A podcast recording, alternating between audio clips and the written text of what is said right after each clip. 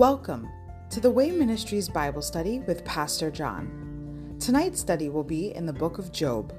We invite you to join us at 1 Oakleigh Avenue in North Providence, Rhode Island. This podcast is presented to you by The Way Ministries, supported by listeners like you. For donations, live videos, podcasts, and more, please visit www.thewayministriesri.org. Thank you and have a great day.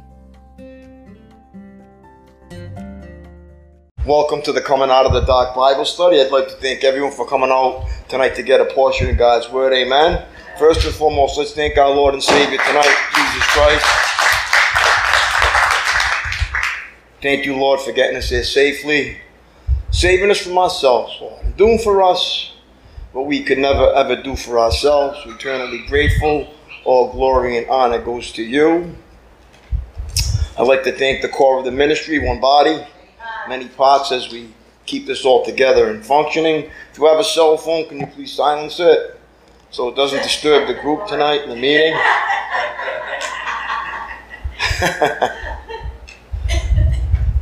Thank God we're full of grace here, right? All right, let's start off with a word of prayer. Dear Heavenly Father, our Lord and Savior Jesus, thank you so much for allowing us this opportunity to come before you tonight, Lord, to worship, honor, and glorify you, Lord, and learn more about your ways, Lord. Help us make your ways our ways, Lord, as we crucify our flesh each and every day, Lord, and walk in newness of life in the Spirit, Lord, by the power of your Spirit, Father. We're grateful for the things you do in our lives and getting us here safely, Lord, and all your generous provisions that you provide to meet our needs each and every day, Lord. Let us see you in everything, Lord, as you, everything you do, you go ahead of us to teach us and to grow us up, Lord, to become more and more like your Son, the Lord Jesus, Lord, so we can show the lost and dying world that we really do belong to you, Lord, and we really are changing into your image, Lord. As always, Lord, let us be attentive to your word and put any distractions that the world might try to put into our heads tonight, Lord. Clear our minds so we can get a crystal clear message through your word and by your Spirit, Lord. We pray for the people that are sick, that you help them, Lord, to touch their lives, reassure them you'll never leave them nor forsake them, and you're with them every step of the way. And we hope tonight, Lord, as we go beyond the four walls of this message, someone might find salvation through your word, Lord, as we all need each other to function properly, Lord. And as always, let everything be led by your Spirit tonight, Father, and not our flesh. And it's in Jesus' powerful name that I pray. Amen and amen. All right, we're going to stand and worship the Lord. Brady's going to come up and sing.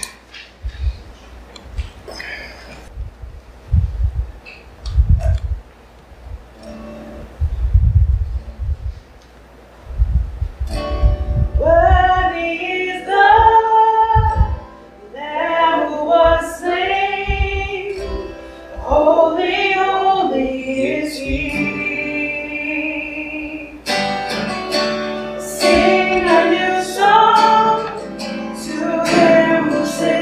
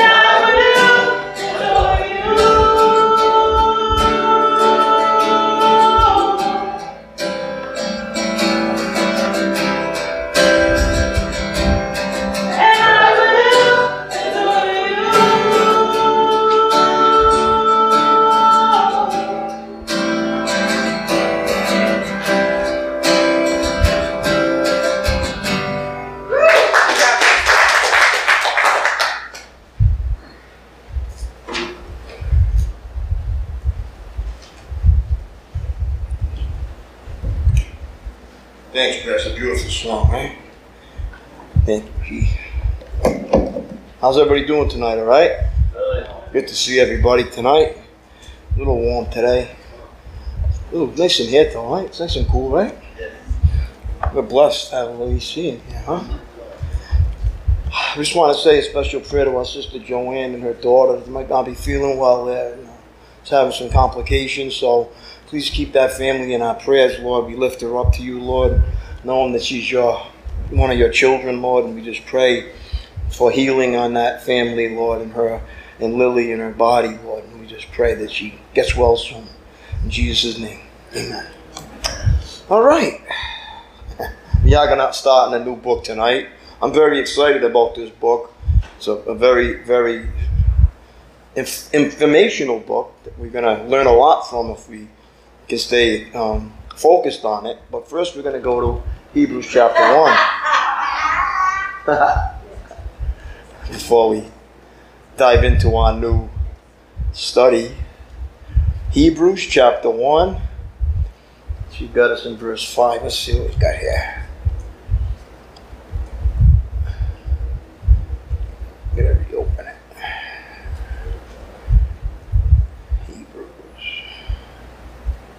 As always, the Holy Spirit will be taking over as I go into these scriptures. So try not to let anything distract you. Clear your hearts and your minds to receive the message the Spirit is trying to say to the church tonight. Amen? Okay. The devil's going to try to take you out, distract you. Hebrews chapter 1. Let's see here.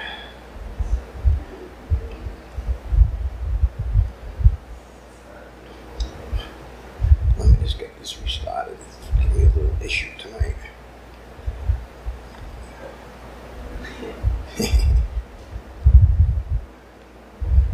Sometimes technology can be your friend and it can be your enemy too, right? And it's not functioning properly. All right. There we go. That's better. Let's see if we're going to back up a little here. Yeah, let's go to verse 1. We're close enough. Go to verse 1 of Hebrews. Keep the context there. Jesus Christ is God's Son. Long ago, God spoke many times and in many ways to our ancestors through the prophets. Back in the Old Testament, the Lord spoke through the prophets. And now, in these final days, he has spoken to us through his Son. God promised everything to the Son as an inheritance, and through the Son, he created the universe. The Son radiates God's own glory and expresses the very character of God, and he sustains everything by the mighty power of his command. When he had cleansed us from our sins, he sat down in the place of honor at the right hand of the majestic God in heaven. This shows that the Son is far greater than the angels, just as the name God gave him is greater than their name. The Son is greater than the angels, for God never said to any angel what he said to Jesus. You are my Son. Today I have become your Father. God also said, I will be his Father, and he will be my Son. And when he brought his supreme Son into the world, God said, let all of God's angels worship him. Regarding the angels, he says, he sends his angels like the winds, his servants like flames of fire. But to the Son he says, your throne, O God, endures forever and ever. You rule with the scepter of justice. You love justice and hate evil.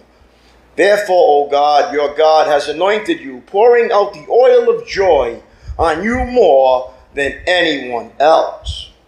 He also says to the Son, in the beginning, Lord, you laid the foundation of the earth and made the heavens with your hands. They will perish, but you remain forever. They will wear out like old clothing. You will fold them up like a cloak and discard them like old clothing. But you are always the same. You will live forever. So our Lord Jesus lives forever. He lives on and on and on. He lives in each and every one of us. He's in our hearts. Let's just finish this. And God never said to any of the angels, sit in the place of honor at my right hand until I humble your enemies, making them a footstool under your feet. Therefore, angels are only servants, spirits sent to care for people who will inherit salvation. So we have, believe it or not, you might not see it or sense it, there's always angels around God's children protecting us. That's an awesome thing. There's always angels, and guess what else is always around us? The minions. The demons are always around us too, trying to fill our minds with discouragement and problems and depression and all these things. And the other angels are cheering us on. Say, think the right thoughts. Listen to the right voice. Listen to the voice of God, not the voice of the devil. That big amen here. So we always got these two forces trying to fight each other all the time. You've got the angels trying to cheer you on, go forward, and you got the devil trying to take you backwards into the world again and make you miserable. So like this Christian walk is misery and not joy. As always, the Christian walk in the flesh is misery because it doesn't fulfill the flesh, it fulfills the spirit. But in the spirit, you're full of joy and love and peace and patience and kindness and self-control. The inner joys that you can't get from outward things, amen? But the devil's always trying to get in our head saying, you think you're worthy of that. Look what you just said. Look what you just thought. My salvation is not based on what I see. It's based on what I believe or my behavior. It was never based on my performance. If I could work my way to heaven, Jesus didn't have to die. So salvation is a gift. Thank God, right? It's a gift of God. It's a great, great thing.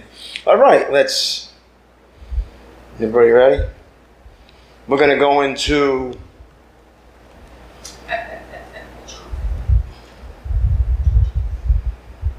we're going into the Book of Job. I got to lay some groundwork for us. This is an awesome book, you know. It tells us a lot about the Lord and how a lot of us really misunderstand Him, and we can't really figure Him out all the way fully. None of us can. All right, so I'm going to lay some groundwork here before we get started and introduce this book, okay? Trees snap like toothpicks or fly upward, wrenched from the earth. Whole rooftops sail away. Cars roll along like toys, houses collapse, and a wall of water obliterates the shore and floods the land. A hurricane cuts and tears, and only solid foundations survive its unbridled fury. But those foundations can be used for rebuilding after the storm. For any building, the foundation is critical. It must be deep enough and solid enough to withstand the weight of the building and other stresses. Our lives are like buildings, and the quality of each one's foundation will determine the quality of the whole. Inferior materials are used, lives crumble when tests come. Job was tested with a life filled with prestige, possessions, and people. He was suddenly assaulted on every side. Devastated, stripped down to his foundation. But his life had been built on God, and he endured. Job, the book, tells the story of Job, the man of God. It is a gripping drama of riches to rags to riches, a theological treatise about suffering and divine sovereignty, and a picture of faith that endures. As we read Job, analyze your life and check your foundation. May you be able to say that when all is gone but God, He is enough. Job was a prosperous farmer living in the land of Uz. He had thousands of sheep, camels, and other livestock, a large family, and many, many servants. Suddenly, Satan came before God, claiming that Job was trusting God only because he was wealthy and everything was going well for him. And thus, the testing of Job's faith began. God allowed Satan to destroy Job's children, servants, livestock, and herders. But Job continued to trust in God. Next, Satan attacked Job physically, covering him with painful sores. Just imagine, painful sores. Job's wife told him to curse God and die. Chapter 2, verse 9. Now, you can't go blaming Job's wife for thinking that way because everything got swept out from underneath her. Her whole family, her children, their livelihood, everything got taken from her. She wasn't as solid as Job was. So she said, curse God and die. But Job suffered in silence.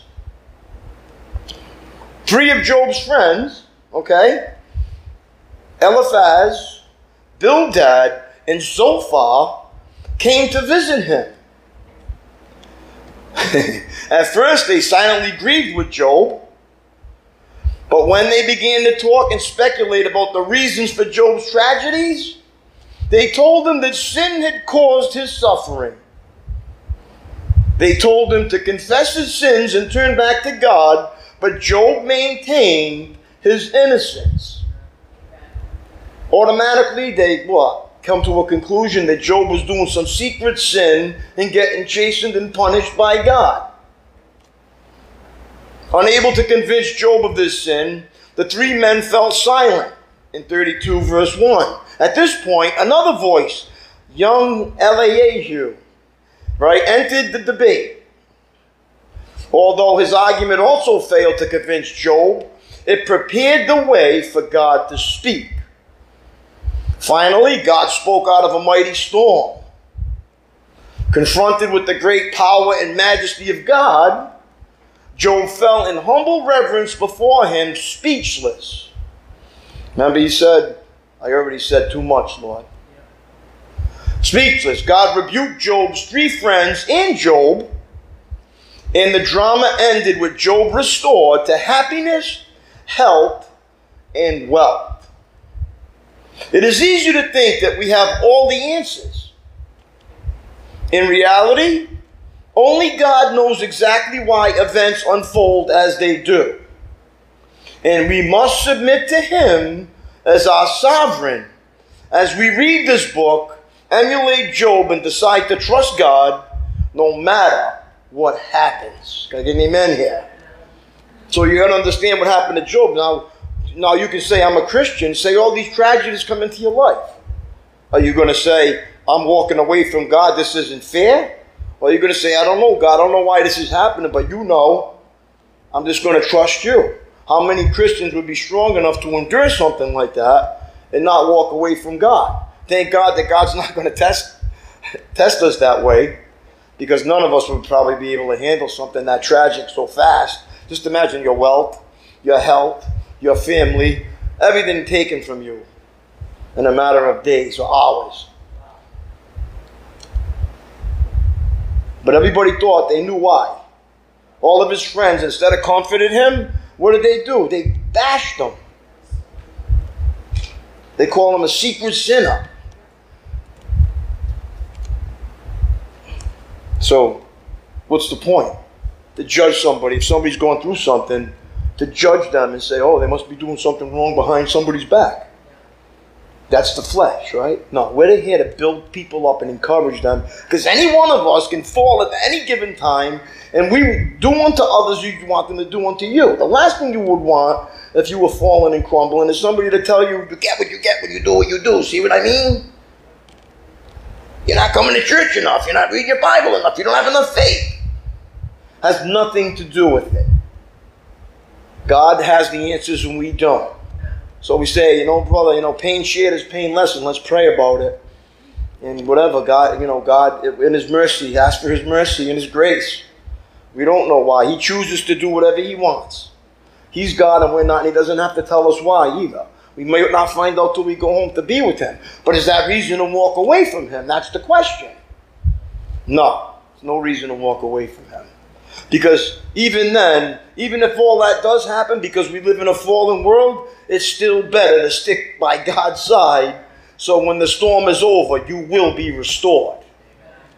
Because if you don't, if you walk away from God, the storm is never going to be over. Amen. That's right. All right, let me get some turbo in me. All right. Just getting warmed up. This is going to be an interesting study, trust me, because everybody thinks that they got God figured out and people figured out. And when we start reading Job, like, we can't figure none of this out. All we have to do is have faith in God. The things that we can understand, we understand. Some things are just going to be by faith. All right, let's look at some of the vital statistics here. The purpose of Job's book is to demonstrate God's sovereignty and the meaning of true faith, and to address the question, why do the righteous have to suffer? The author is unknown, but possibly Job. Some have suggested Moses, Solomon, or maybe Elihu. The date written, there was unknown records events that probably occurred during the time of the patriarchs, approximately 2000 to 1800 BC. Okay, the setting is in the land of Uz, probably located northeast of Palestine, near the desert land between Damascus and the Euphrates River. One of the key verses in Job is going to be, then the Lord asked Satan, have you noticed my servant Job? He is the finest man in all the earth. God was proud of Job, right? He is blameless, a man of complete integrity. He fears God and stays away from evil. And he has maintained his integrity, even though you have urged me to harm him without cause. The key people in Job, Eliphaz, the Temanite, Bildad, the Shuhite, Zophar, the Namathite, Elihu, the Buzite, and Job's wife. Boy, some of the names, I don't know. When I did the daily walk, I had to ask God, I don't know, some of these names are like, oof. The Holy Spirit had to help me in that one. Oh, my goodness. Some of those names, if anybody is listening to the daily walk, knows that I had to go through some of them names. Especially like in Numbers when they went through the whole bloodline. It was like one after another, son of him, son of this, son of that. Woo! Lord help me.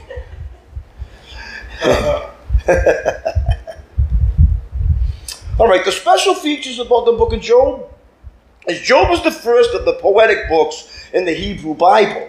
Okay? Some believe it was the first book of the Bible to be written. Some believe that Job was the first book of the Bible. Okay? It also gives us insights into the work of Satan. Ezekiel 14:14. Okay? The blueprint of this, Job is tested. Job, a wealthy and upright man, lost his possessions, his children, and his health. Job does not understand why he was suffering. Why does God allow his children to suffer? We may not know the answer to that question while we were here on earth, while we are here on earth. In the meantime, we should always be ready for testing in our lives. Always be ready. Believe me, after the blessings come, comes the what? Testings. Before the blessings come, there's always the testings. And always, in any test, the teacher is always silent during the test. You're not going to feel God. You're not going to sense the Holy Spirit. And he's going to test your faith. So you're still going to be strong in your faith as you go through these tests and trials. I told you I'd never leave you nor forsake you. And I'm way past any emotion.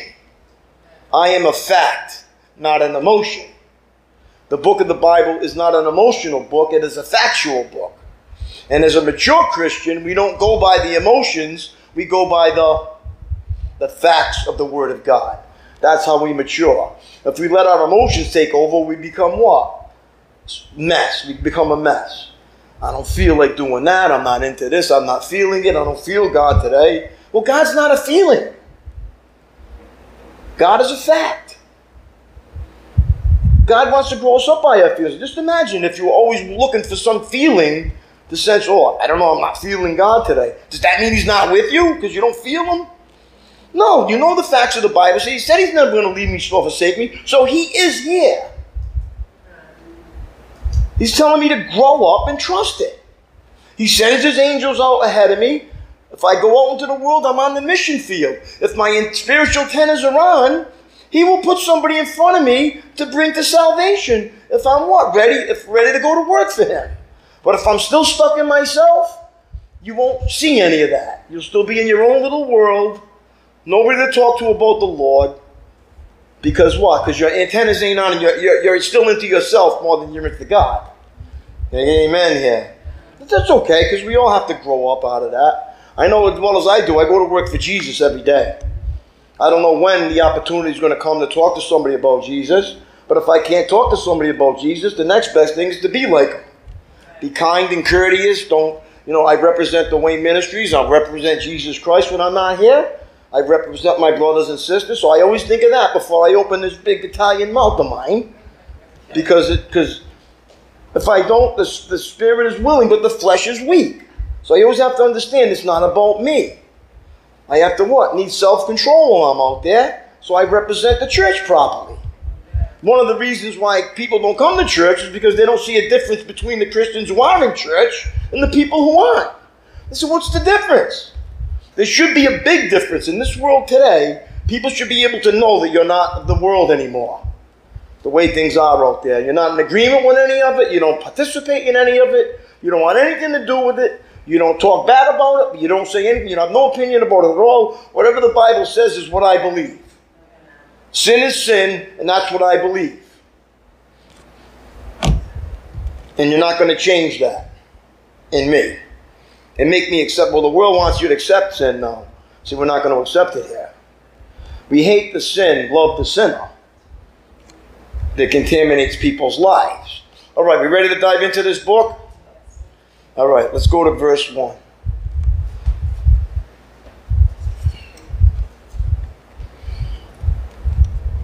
There once was a man named Job who lived in the land of Uz.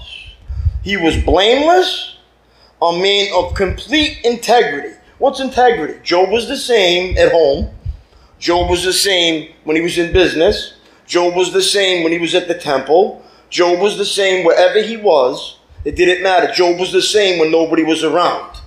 That's what integrity is. And that's what God is working on in each and every one of us, our integrity. You are the same person wherever you go. If the real you is behind closed doors and then when you come out you're a different person, you still need to grow to have integrity. Say, you know what? I'm not really alone when I'm doing anything. If I want to do something that's not good, God's always there. He's in me. I take him with me with everything I can do. So I got my little bracelet that this is. It might sound a little silly, but it says, what would Jesus do? Let me tell you something. That reminds me a lot of times what would I do and what would Jesus do are two different things in a situation. It makes me stop and think because my flesh is just as weak as anybody else's out there, especially when it wants to get its point across. Okay, and amen here. The more I try, the closer I get on my spiritual journey with the Lord, the more testing and temptations come my way to try to grow me up even more. It keeps pruning me. Say, Lord, come on, man. He's up, man. It says, John, time is short. You got to get better. Time is short. You got to get more people into the kingdom. They got to see Jesus more than you. It's the way it is. All right. Now, before we go on, as we see calamity and suffering in the book of Job, we must remember that we live in a fallen world. Listen now. We live in a fallen world where good behavior is not always rewarded. And bad behavior is not always punished. When we see a notorious criminal prospering or an innocent child in pain, we say that's wrong. And it is wrong. Sin has twisted justice and made our world unpredictable, unfair, and ugly. The book of Job shows a good man suffering for no apparent fault of his own. Sadly, our world is like that. Okay? But Job's story does not end in despair. Through Job's life, we can see that faith in God is justified even when a situation looks hopeless. Faith based on rewards or prosperity is hollow and unstable. I'm only going to honor God if He blesses me and takes care of me. Conditional. To be unshakable, faith must be built on the confidence that God's ultimate purpose will come to pass. As we read the book of Job, we are given insight that the people in the story do not have. We already have insight that they never had. Now listen. Job, the main figure in the book, loses everything he has through no fault of his own. As he struggles to understand why all this is happening to him, we are shown that he is not meant to know the reasons. How many times was he asking God, why? And, God was silent. He was testing his faith. How many times do you go, God, why is this happening? Why? And you get no response. He doesn't have to tell you why.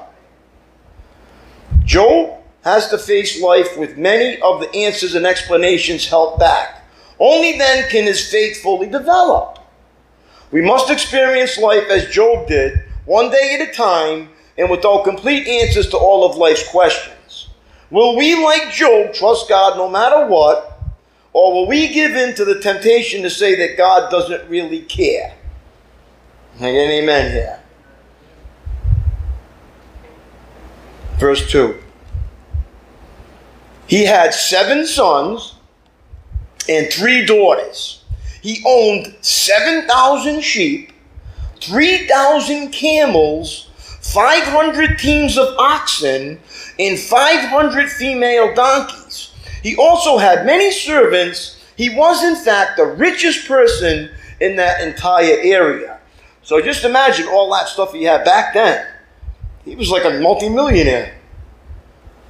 Just imagine how he loved God at that point, right? Oh, Jesus, wow, am I getting blessed? Now, look at verse 4.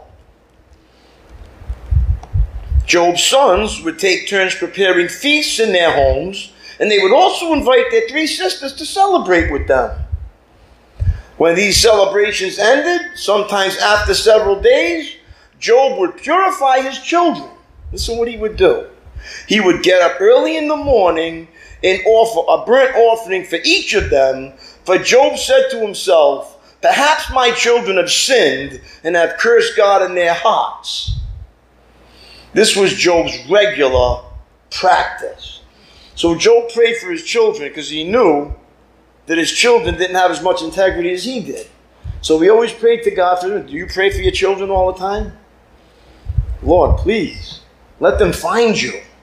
Somehow, some way, let them find you. Because if they don't find you, they're going to be lost in this world forever. Let them find you. Pray that. Every morning I pray with my wife, the kids, to let them find Jesus, to come back. Every morning, never fails. And all through the day I pray for them to find Jesus. But I ask them, when my wife's not with me, to do what he has to do to make that happen. And sometimes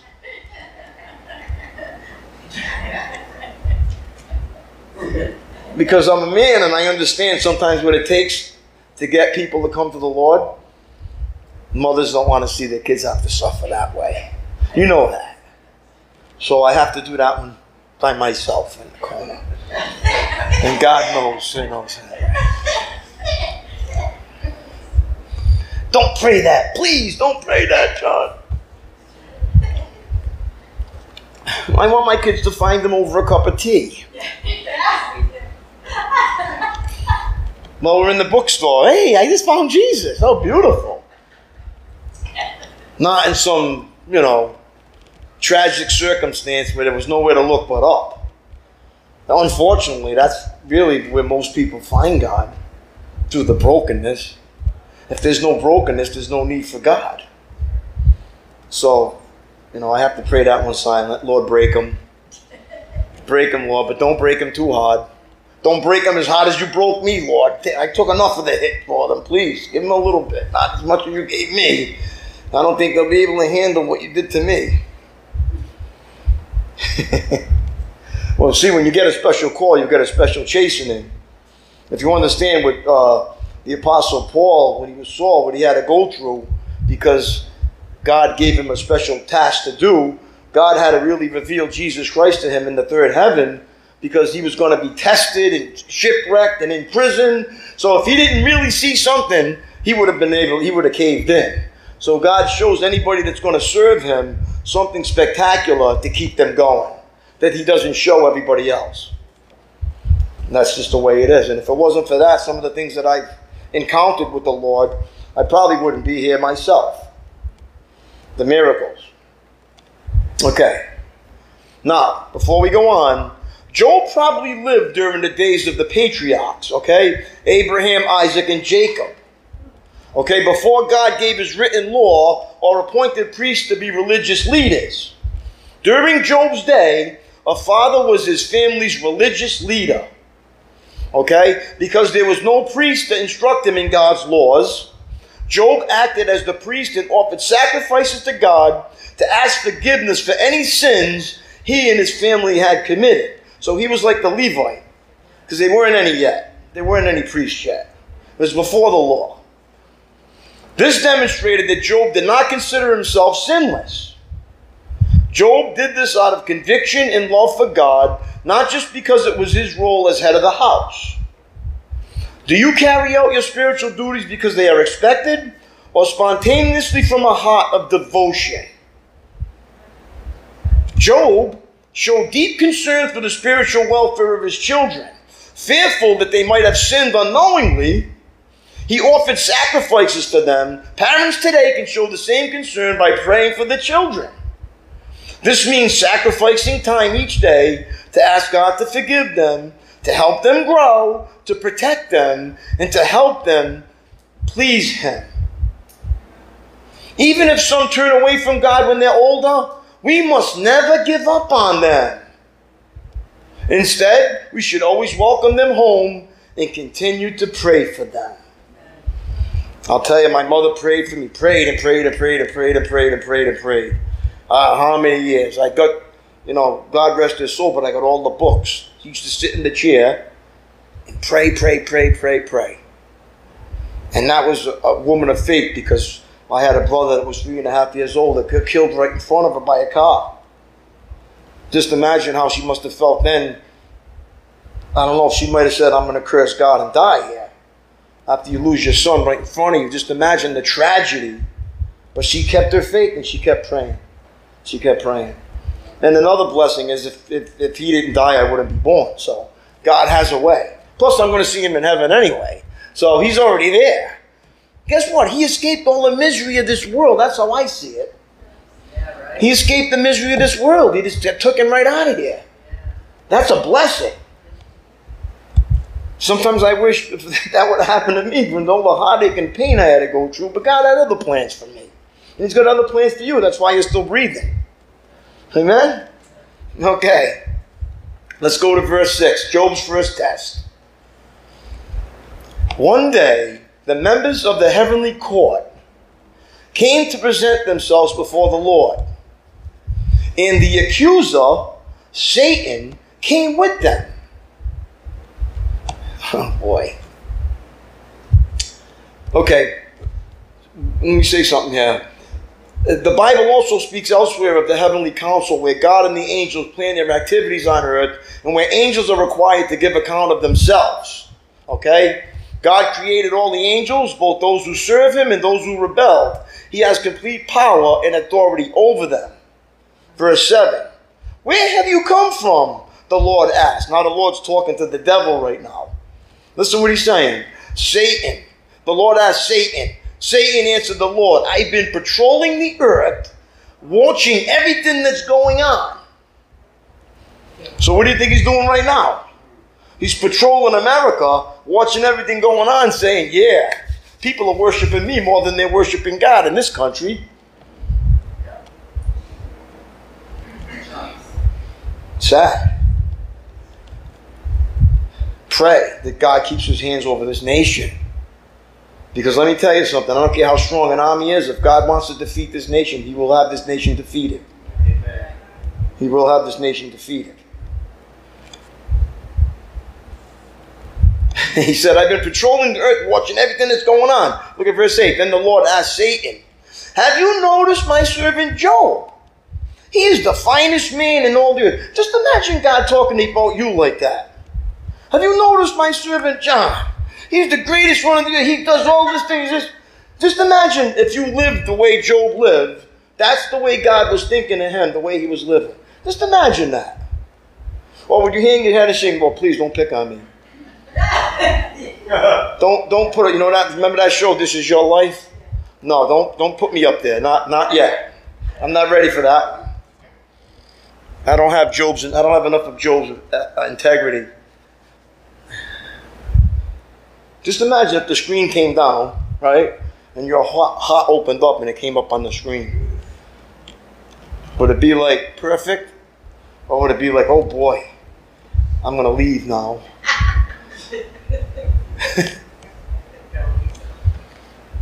I'm going to sneak out of here. Thank God that don't happen, right? Amen.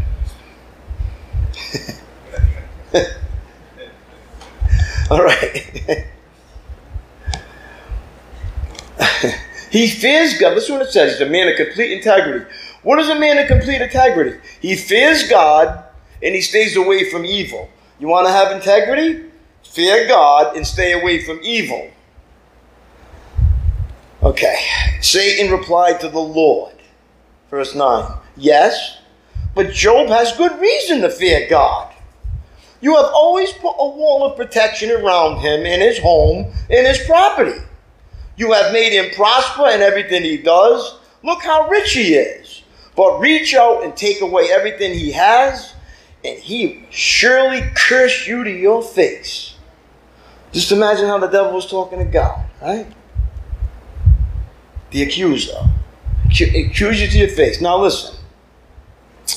In verse 11, Satan attacked Job's motives, saying that Job was blameless and had integrity only because he had no reason to turn against God. Okay? It seemed that because Job was following God, everything was going well for him. Satan wanted to prove that Job's worshiped God not out of love, but because God had given him so much. Okay? Satan accurately analyzed why many people trust God. They are fair-weathered believers, following God only when everything is going well or for what they can get. Adversity destroys this superficial faith. But adversity strengthens real faith by causing believers to dig their roots deeper into God in order to withstand all the storms. How deep does your faith go? Put the roots of your faith down deep into God so you can withstand any storm you may face. How about a big amen there? Let your message in Colossians, let your roots grow down deep into him and let your life be built on him. So when the storm comes, that foundation is not shaking. You're built on the rock. Christ the solid rock I stand, all other ground is. You depend on the world, it will sink and fail you eventually. Okay, look at verse 12. No, God didn't have to say all right to this. He could have said, devil, get behind me. That's not his, because God knew Job's heart. God knew Job's heart, but he had to make a point to the devil because the devil didn't know Job's heart. And look what he says. All right, you may test him. The Lord said to Satan, do whatever you want with everything he possesses, but don't harm him physically. So Satan left the Lord's presence. Oof. Okay. There's a lot to glean here, so I'm not going to go on. Listen now. From this conversation, we learn a great deal about Satan. Number one, he's accountable to God. He has to ask God. Right? All angelic beings, good and evil, are compelled to present themselves before God. God knew that Satan was intent on attacking Job. Number two, Satan can be at only one place at a time. He can't be everywhere all at once like the sovereign Lord. So he only goes after one, right? But Satan has his what? Minions that he sends out, just like the other fallen angels. Just like we have angels around us, Satan has fallen angels They go out and do the same thing and spread evil like cancer. It's the same idea. Okay, now listen. His demons aid him in his work, but as a created being, he is limited. 3, Satan cannot see into our minds or foretell the future either. That's why I say a lot of times when you pray, sometimes don't pray out loud. Because Satan can't hear your prayers that's silent. He can hear the ones that you say out loud. Can I get any men here? So you got to be careful now. Because once you say it, now the devil can listen to it. But when you're praying silently to God about specific things, Satan can't hear you. Can I get an amen? And you know why? Because if you pray out loud, Satan can do something to attack it and let the prayer get hindered. What did he do in Daniel? Right? The prince of Persia stopped them from what? Getting the message across. Think about that now. Can I get an amen here? It says it right here. This is a fact. Satan cannot see into our minds or to tell the future. If he could, he would have known that Job would not break under pressure. See, if he knew that Job wouldn't break, he wouldn't have to say, if you take everything from him, he'll curse God and die. He didn't know if he could or not. So then he didn't know his heart. So he couldn't see into Job. Thank God for that. Number 4, because Satan can do nothing without God's permission, God's people can overcome his attack through God's power. Number 5, God puts limitation on what Satan can do. Satan's responses to the Lord's question tells us that Satan is real and active on earth. Knowing this about Satan should cause us to remain close to the one who is greater than Satan, God himself. Again, amen here. Okay. The conversation between God and Satan teaches us an important fact about God. He is fully aware of every attempt by Satan to bring suffering and difficulty upon us. Okay? While God may allow us to suffer for reasons beyond our understanding, he is never caught by surprise by our troubles and is always compassionate. Thank you, Jesus, right? All right, verse 13. One day, when Job's sons and daughters were feasting at the oldest brother's house, a messenger arrived at Job's home with his news. Your oxen were plowing with the donkeys feeding beside them. When the Sabeans raided us, they stole all the animals and killed all the farmhands. I am the only one who escaped to tell you. While he was still speaking, another messenger arrived with this news. The fire of God has fallen from heaven and burned upon your sheep and all the shepherds. I am the only one who escaped to tell you. The fire of God was likely a poetic way of describing lightning. Okay? They're saying that they got killed by lightning. Okay? In this case, it had to be unusually powerful to kill 7,000 sheep. 17. While he was still speaking, a third messenger arrived with this news. 3 bands of Chaldean raiders have stolen your camels and killed your servants. I am the only one who escaped to tell you. All right, the Sabeans were from the southwest of Arabia, okay? While the Chaldeans were from the region north of the Persian Gulf. Verse 18. While he was still speaking, another messenger arrived with this news. Your sons and daughters were feasting in their oldest brother's home. Suddenly, a powerful wind swept in from the wilderness and hit the house on all sides. The house collapsed, and all your children are dead. Oh my goodness. I am the only one who escaped to tell you. Job stood up and tore his robe in grief. Then he shaved his head and fell to the ground to worship. He said, I came naked from my mother's womb, and I will be naked when I leave. The Lord gave me what I had, and the Lord has taken it away. Praise the name of the Lord. In all of this, Job did not sin by blaming God. If all that happened to you, would any of us be blaming God? Definitely. Psalms, what's going on here? I've been serving you all this. I've been following you. Now, Job was following the Lord. It wasn't like he was being... There was no apparent reason why that would happen. So you can imagine what was going on in Job's head.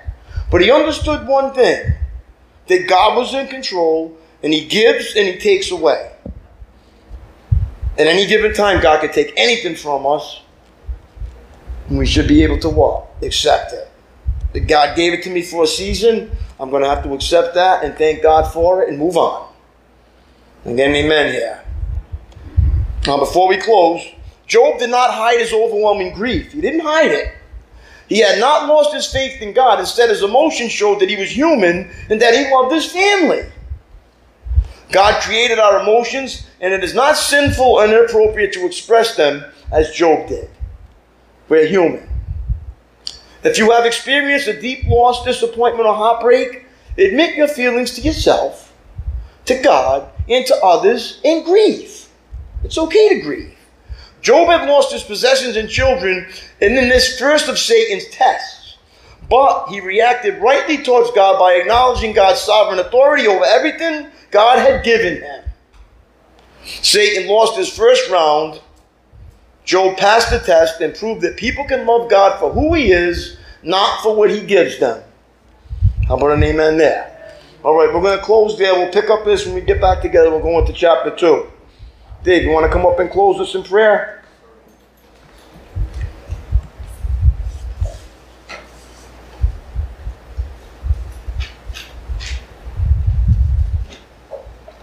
Sir. Lord, just pray that our faith would be unshakable like Job's, Lord, and anchored in your word, Lord. For you are the only foundation, Lord, and your word will remain true always, forever, Lord. And Lord, I just pray for anyone out there who might be sick, not feeling well, or just might be going through anything, Lord, that you would touch their hearts, Lord. Reassure them that you're never going to leave them nor forsake them, Lord, and that you're with them always. And I pray this in your holy, precious name. Amen. Amen. All right. Thanks, Dave. All right. We're going to watch a video and we're going to close.